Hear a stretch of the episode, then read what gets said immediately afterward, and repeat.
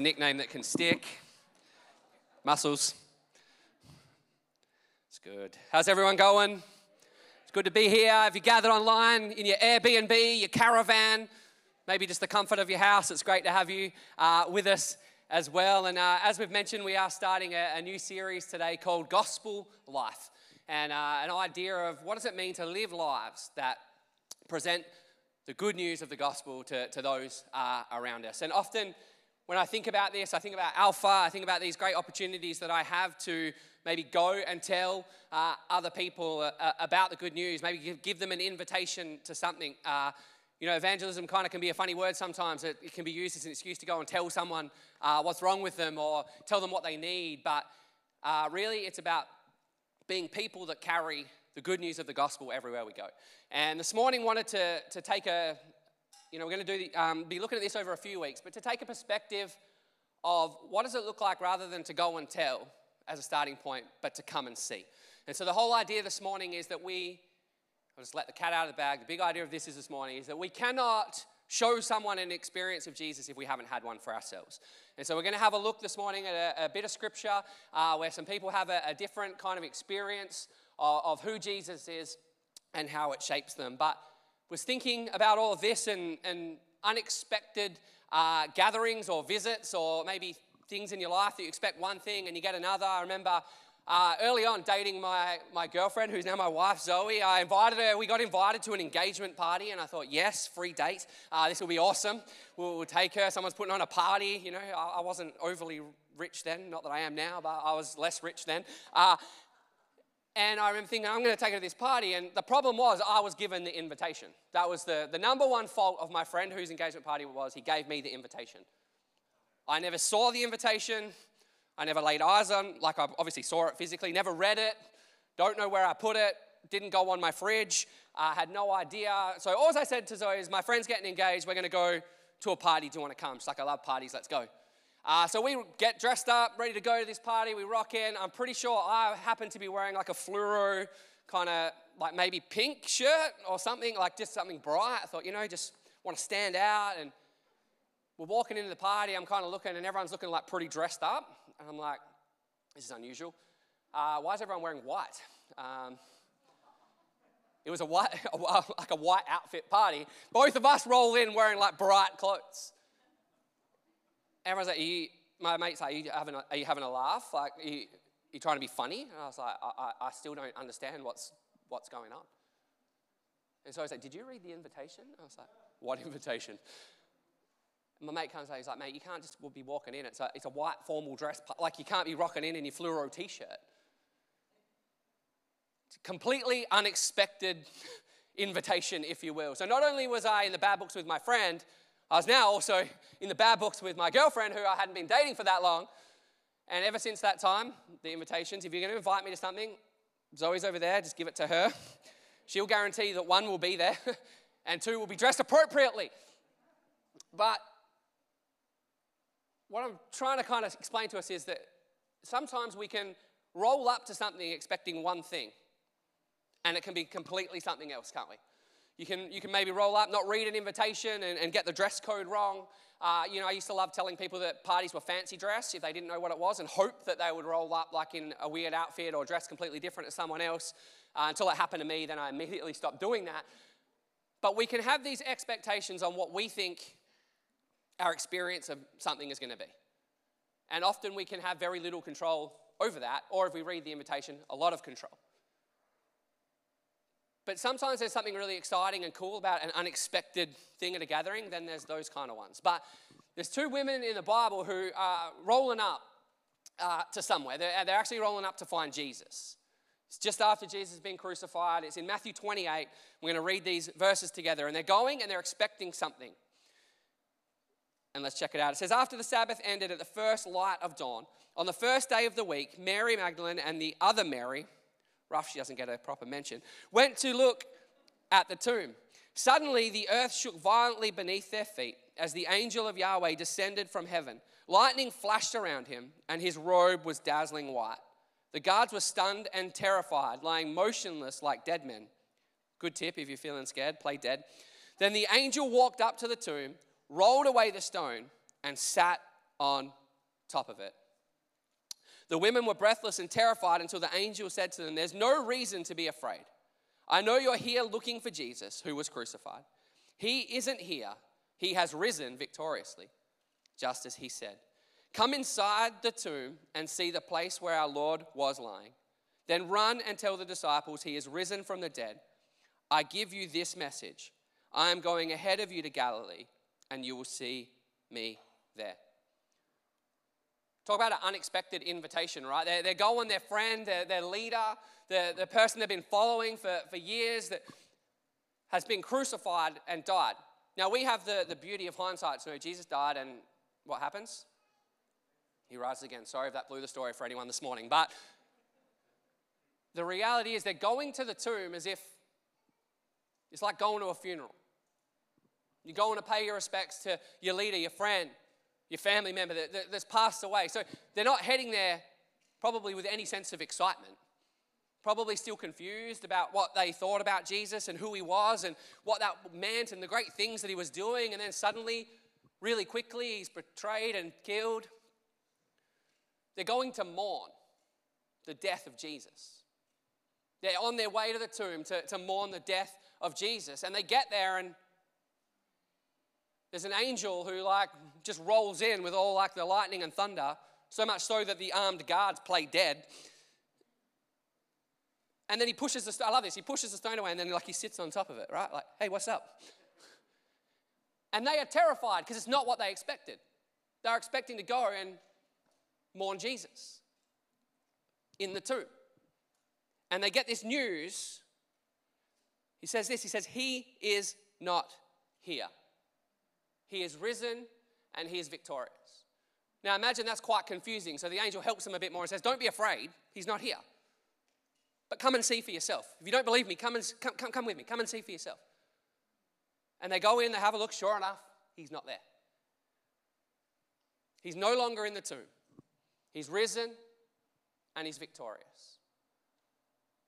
The question I, I want to put to us this morning is Is Jesus still in the tomb to us, or has he risen from the dead? And it's a really easy question to answer with your head knowledge and go, yeah, I, I read the Bible. I've read this bit before. I've, I've, I've watched the, the Easter movies. He rose from the dead. It's almost like Christian history. But I think when I look at my own life and how I live it sometimes, I don't live as if I'm in a relationship with a Jesus that rose from the dead. In fact, he sits in the tomb of my life, just there. Yep, I believe in Jesus. This 21 days was like this whole eye opening thing for me for how often I just dismiss Christ in my life. Did anyone else kind of find that? You found heaps more time where you were reflecting and thinking about Jesus. Maybe you read more of the Bible. Maybe you read more books. Maybe you went on prayer walks and you prayed more. I found that the more that the 21 days went on, the more my ears were open, my eyes were open, my heart was open to who Jesus was and wanting to experience more of that. Spend more time praying, more time reading. The challenge now, as, as Michelle said, is just to not fill all that time back up with everything that was taking it up in the first place. But we can live these lives with what I'd call a tomb perspective. That Jesus is still in the tomb that Jesus died for my sins, and, and, I, and, I, appreciate that so much. And thank you, Jesus, for, for, for dying on the cross. And yes, I know you rose again, but I'm, I'm going to leave you here dormant in my life, irrelevant in my life. Believe, yes. Maybe have some good habits in place. Maybe I'll, I'll go to church. Maybe I'll be a bit disciplined with reading my Bible. Maybe I'll do those things, but really, when you think about your life and, and how much relevance Jesus has in it, he's in a tomb.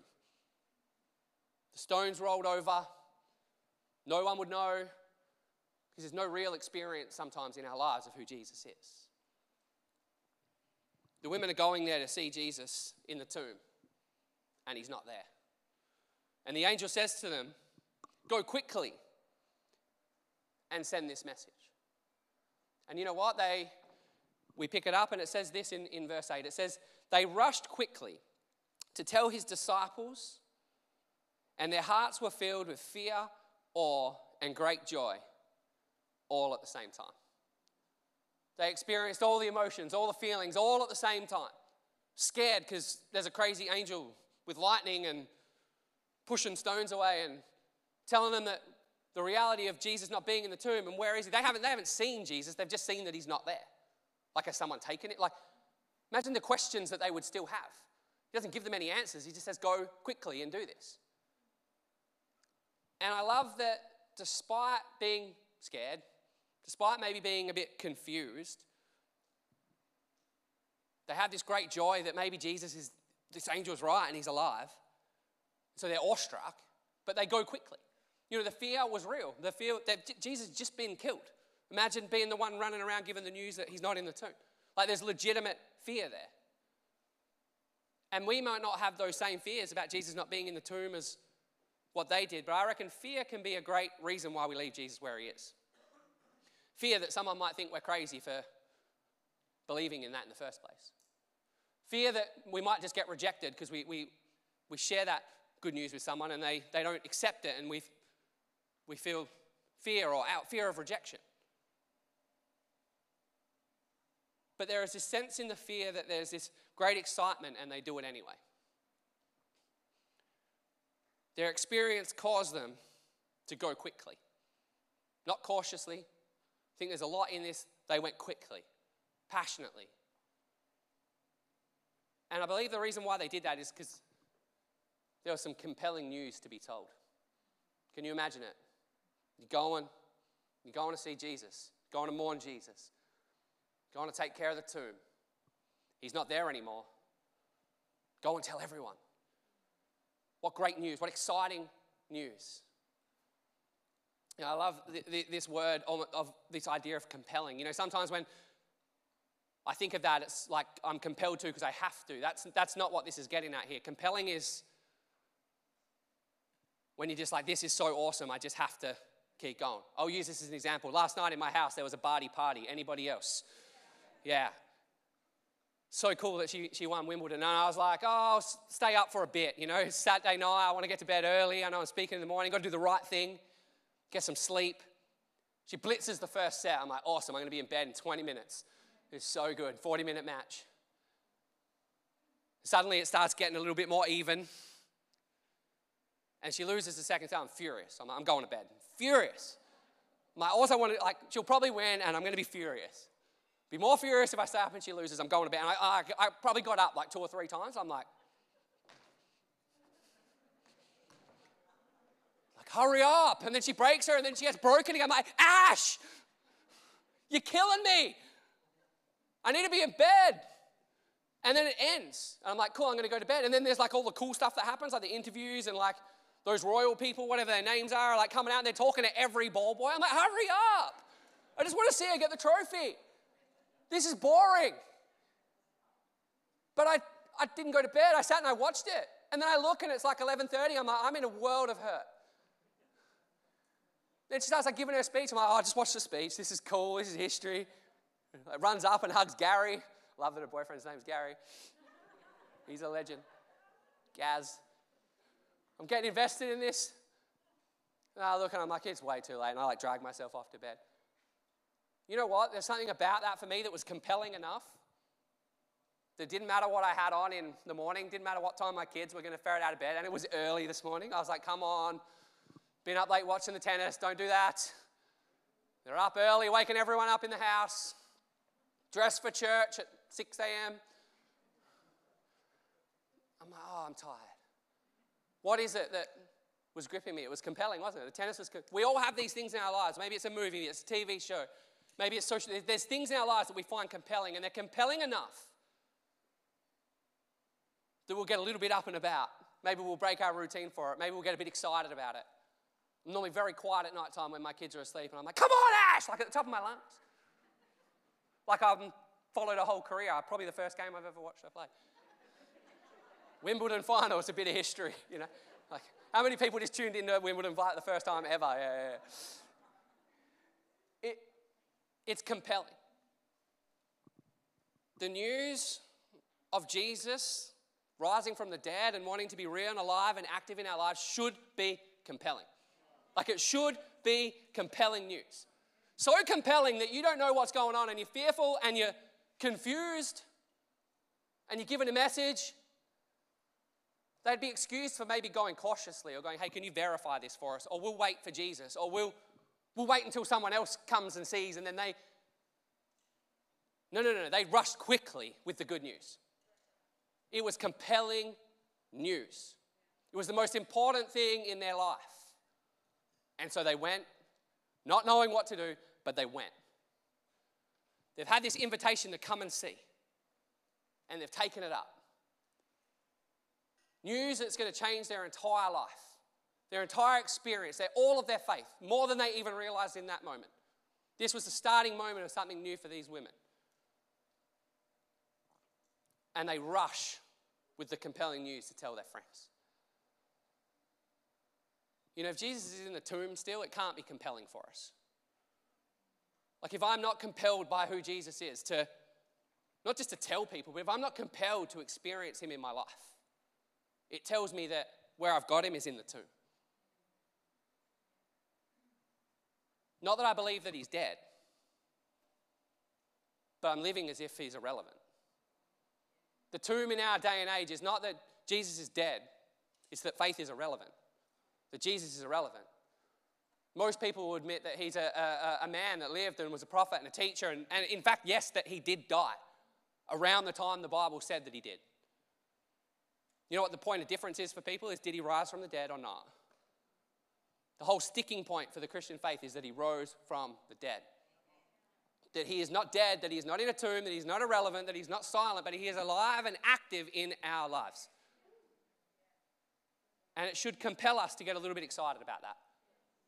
You know, 21 days is a great thing, but every day should be like those 21 days.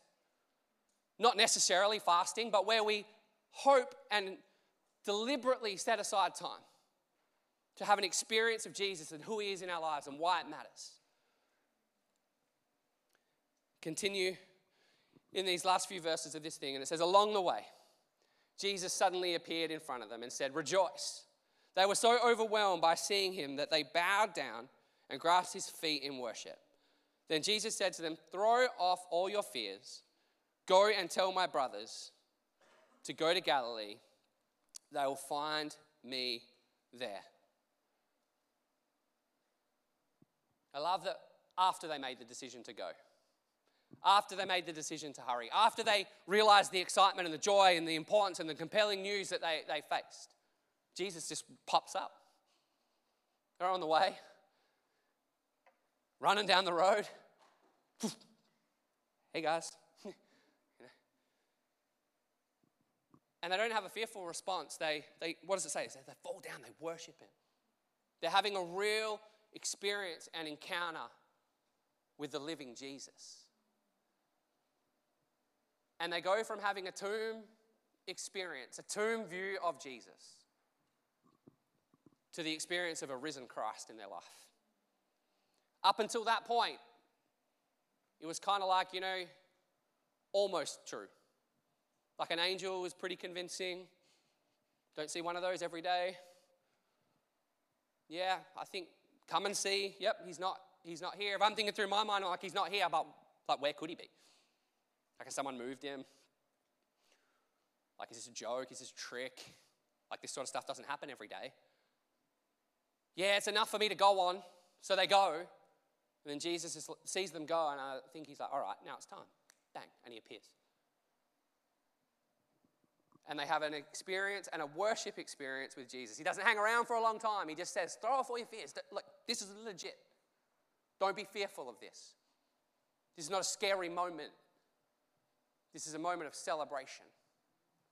Go and I'll meet you. Go tell and I'll meet you. And they continue on their way. You know what this goes from? It goes from information to relationship, from information to, to revelation, if you will.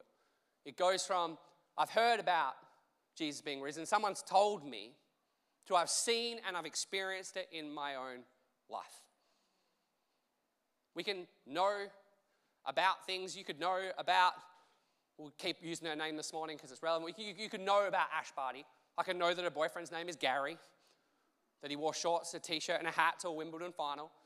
I can know that she's the world number one. I can know that she won. I, I, I can, but I don't know her at all. Never met her. You can know a whole bunch of facts about Jesus. You can listen to what I got to say this morning, and hopefully, somewhere along the line, it informs you something about your relationship with Jesus. Like, that would be my hope this morning that you walk out of here and you're like, out of all the ramblings that that guy gave, I kind of think I know a little bit more about Jesus in my life now. But it is secondhand information. Secondhand information. For those of us that grow up in church, often it's secondhand information. My son will ask me questions about Jesus and the Bible. This morning, he got a good uh, lesson in our prayer meeting about memory verses. but the reality is, it's, it's me telling him something that he has to experience for himself before it's going to be real to him. And my teaching could be compelling. My stories about what, what God is doing in my life can be compelling. The, the decisions I make could set a good example for him and teach him things, and that is so important. I'm not writing that off. The angel appearing to the women was enough to get them going, but it was information. Come and see some more information. When does it become real and revelation? I reckon it's the moment that Jesus pops down and goes, See, it's real. You will truly only know the relevance of Christ in your life and the reality of Christ in your life when it becomes personal revelation. When you seek Him for yourself when you, Jesus, I want to know more about you. I realize that you're not irrelevant. I realize you don't just live in the tomb. You're not, you're not silent. You're not off in the distance. You actually want to speak to me. Throughout our 21 days, so much more I felt just God speaking to me, just dropping thoughts into my mind. I, I would call people or, or, or message eh, just because my ears were more attuned. And someone would be like, hey, how did you, what, what made you think to get in contact with you? I'm, I'm just a really kind and caring guy. I'm like, no, that's, they're like, no, you're not. but I'm like, oh, I just, just, just got a sense that maybe everything's not all right. Yeah, it's not. I'm reading my, my Bible and having more time to just reflect on it. What does this mean? Dig into a little bit more. Just take it from being information to, to something that will actually change my life. See, sharing the gospel is not about going and telling. It's almost like more like a go and show, if you will. Because otherwise, he's going and giving information, which is useful. And information is helpful and will help guide and steer people. But you know what will cause people to ask questions is when they see the reality of what Jesus has done in your life. You know what they're going to want to do? You're going to be able to invite them to come and see. Come and see. But there's no point in go and tell, and there's no point in about go and just tell everyone the good news if, if, if honestly the Jesus we're showing people is a tomb Jesus. Oh, are you a, are you a Christian? Yeah, I am. I go to, I go to church once every kind of three weeks or four weeks. Or, um, and, I, and, I, and I read my Bible kind of sometimes. And, or I go to church every week. It's the habit that I built in, in, in my life. That's great, but why is Jesus real? Like, what did he do? What was the last thing that he did in your life that caused a change? What would someone see in your life and ask a question about that, what that is, and you go, that's because of my faith? Not a, like, I don't do that like you do, or no, I don't, I don't engage in those kind of activities because I'm a Christian. We don't need to use those kind of words. That's information. And again, when it comes up, it's information. But what causes people to ask a question about your life? That you would go, that's Jesus. That's the reality of Jesus in my life. Or do I just show him? Or am I showing people a tomb Jesus? Yeah, he's that guy in the Bible. Yeah, just read it. Let's argue about historical facts. Let's Let's not talk about it at all because I'm a little bit too scared that I might get rejected or someone might think I'm weird. All of these things that are barriers to us going and showing the good news of Jesus to people. The reality is, until we've had a come and see experience, a moment of going, Yep, He's real in my life. He's alive and He's active. And I have a real experience with who Jesus is in my life. Something that we are all invited to have. It's not exclusive, it's not for those that get it the most right. It's not for those that spend the most time reading their Bible. You know, the more you chase after who Jesus is, the more He'll be real and active in your life. We've all experienced over these last few weeks what happens when we quieten the noise of the world around us and make more time for Jesus makes a huge difference. Makes a huge difference. The gospel life is living out of the experienced relationship of Jesus. And the question I've simply got for us this morning is where does Jesus sit in your heart this morning? Is he in a tomb somewhere? This is not to make us feel bad, because for all of us, I think there's times where our perspective is tomb Jesus. Yep. Grateful for that kind of part of my life, but I'm just going to shelve it here for now. The women would have been freaked out, I reckon. I would have been freaked out in that situation. I probably been, would have been like the guards, like, yep, yep, I'm out. if, I don't, if, I, if I don't open my eyes, they'll, they, they won't. if I can't see you, you can't see me. But the reality is, all of that stuff that gets in the way was not enough to get in their way. And their lives were changed forever because of it. And no doubt, without jumping too far ahead in the story, so were many others. When I look at my life, I just wonder what the people in my world that don't know me as a pastor would think. What would they see? What would their experience be? My hope would be that they think there's something different about me that make, and they're curious about that. I hope they don't think I'm weird, but I really don't care if they do. Although sometimes I must because I leave Jesus kind of tombed away, if you will. But if he is real and this news that we've received is real, which it is, spoiler alert, it's real, and Jesus wants to move in your life, then we've got to take him out of the tomb. And we've got to start having real experiences with him. And that's a daily thing, it's a daily decision. It's a daily decision to go, am I going to leave you here today or am I going to allow you to be active in my life? Because he wants to be. Every day is a new opportunity to come and see what Jesus has for you. What a cool thought when you get out of bed. Come and see. Come with me. Come and see. Come and experience. Come and change. You know, we don't ever want to forget the fact that Jesus died. Like, that's not the aim of the story, is to go, his death is, is so important. In fact, there's this quote, and it says, The salvation he wrought through his death, the victory that he won, and the obedience he displayed will stand for eternity. And you know what stands for eternity? Is that Jesus died for me, for you, for the people in our world, for everybody. He was obedient. He didn't want to do it, he was obedient because of his love for us. And that stands for eternity. People, like I mentioned earlier, don't often dispute that Jesus was alive, that he did great things, that he even did miracles, that he was a, te- like, that's not hugely always the thing that's disputed. The reality of in, and you know what? He did that. He went to the cross. He chose it. He went and did it. He did the hard yards. He went through all of that for, for you and for me. And we're going to take communion in a moment. And that's what this is about. Taking communion is that recognition of the sacrifice of Jesus for you and for me. Hey, you know what else is cool? Just side note is you're going to get take your mask off to take communion. That's cool, right?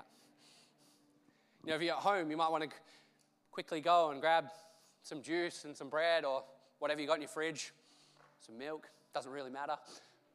You can grab something and you can take communion. You know, it is remembering that. Jesus did that for you and he did it for me, and it's all time and it stands for all of eternity. But you know what? Our responsibility now is to live like he's not dead anymore. Sometimes I take communion and I'm literally thinking like, thanks for dying, Jesus. Appreciate your sacrifice. It's not a flippant thing, like I mean it. But I just leave the whole bit about how he rose from the dead and he's real and there's more to the story. There's the personal revelation of who Jesus is. And so, as we take communion this morning in the reflection and the quiet of your heart, answer this question together Is Jesus in the tomb? Or is he a real, live, and active part of my life? And to say a simple prayer to help Him to help you to come and see daily. Lord, I want to come and see daily. Lord, I want to experience daily. It's not head knowledge. Faith is not head knowledge. It's a real experience of Jesus in your life to come and see. Come and see that He is good. Come and see that His plan for your life is good. Come and see that He wants your life to be different from everybody else's. Because of the difference that He makes in your life. Heart knowledge of who Jesus is. I can think back to when a lot of this stuff was new to me and how exciting it was. Probably the age of these guys in the, in the second row. And my life changed for what I thought was going to change forever. And it did. But now I think, how often do I just take that for granted because it's no longer new and I kind of go, yep, Jesus, just not now. Nah, not these people. Oh, that's too hard. Yep, I recognize that you died. But daily, I want to come and see what you've got for me today because you're not the Savior that sat in a tomb all that time ago. You're here inviting me to come and see daily. So, my encouragement to you as you take communion is to realize that, yes, He died for you. He died for your sin and my sin, and so that we could have a relationship with Him. And that is the, the crux of the gospel. He died for you and for me. But if you need to take Him out of the tomb of your own life and come and see daily, we cannot show an experience of Jesus to someone that we have not had. And if he's not real to you and he's not real to me, he's not going to be real to anybody else. He'll just be a guy that's in a tomb. Irrelevant like the world sometimes thinks that he is. But we know that he's relevant. And so your invitation this week will be this just to, to pray a simple prayer every day Lord, I want to come and see. Jesus, help me to come and see. Jesus, come with me and show me. I want to walk with you. And create some space in your life to do that and just see what He does. I'm not saying you need to run out and tell everybody immediately about Jesus and, and go. This week's about worrying about who's Jesus to me and where is the reality of Him in my life and my heart. And as I say that, I'm asking me that as much as I'm asking anybody else. Daily, I want to get up and I want to come and I want to see. And so we're gonna, I'm gonna pray, we're gonna take communion together. The team are gonna lead us in some songs, and so you can take that communion and when you're ready, you can stand and you can worship, and we're gonna sing these songs that speak truth about who Jesus is. I'd encourage you to not just sing them, not just read them, but actually pray them and absorb them for the truth that they are. That He is real and He is alive. What I love about songs is sometimes they just help us articulate what we can't do ourselves. They give us words sometimes when we don't have words. And so these songs are, designed to be prayers of truth in our lives and the reality of Jesus in our lives. They are written based off the reality of the author's experience of Jesus in their life. And they share that with us, and we get to experience and partake in that. And so we're going to have a, a moment of reflection. The team will probably just sing quietly for a bit and just have a heart check. And where is Jesus in my life? Jesus, if you're in the tomb, I know you're not there anymore. I want to take you out. Allow me to come and see more of your goodness and who you are. Allow me to experience more of that. Make it more compelling in your life. Would you be louder in my life than anything else? That I would feel compelled to pursue you, to come and to see. Let's pray together. Why don't we?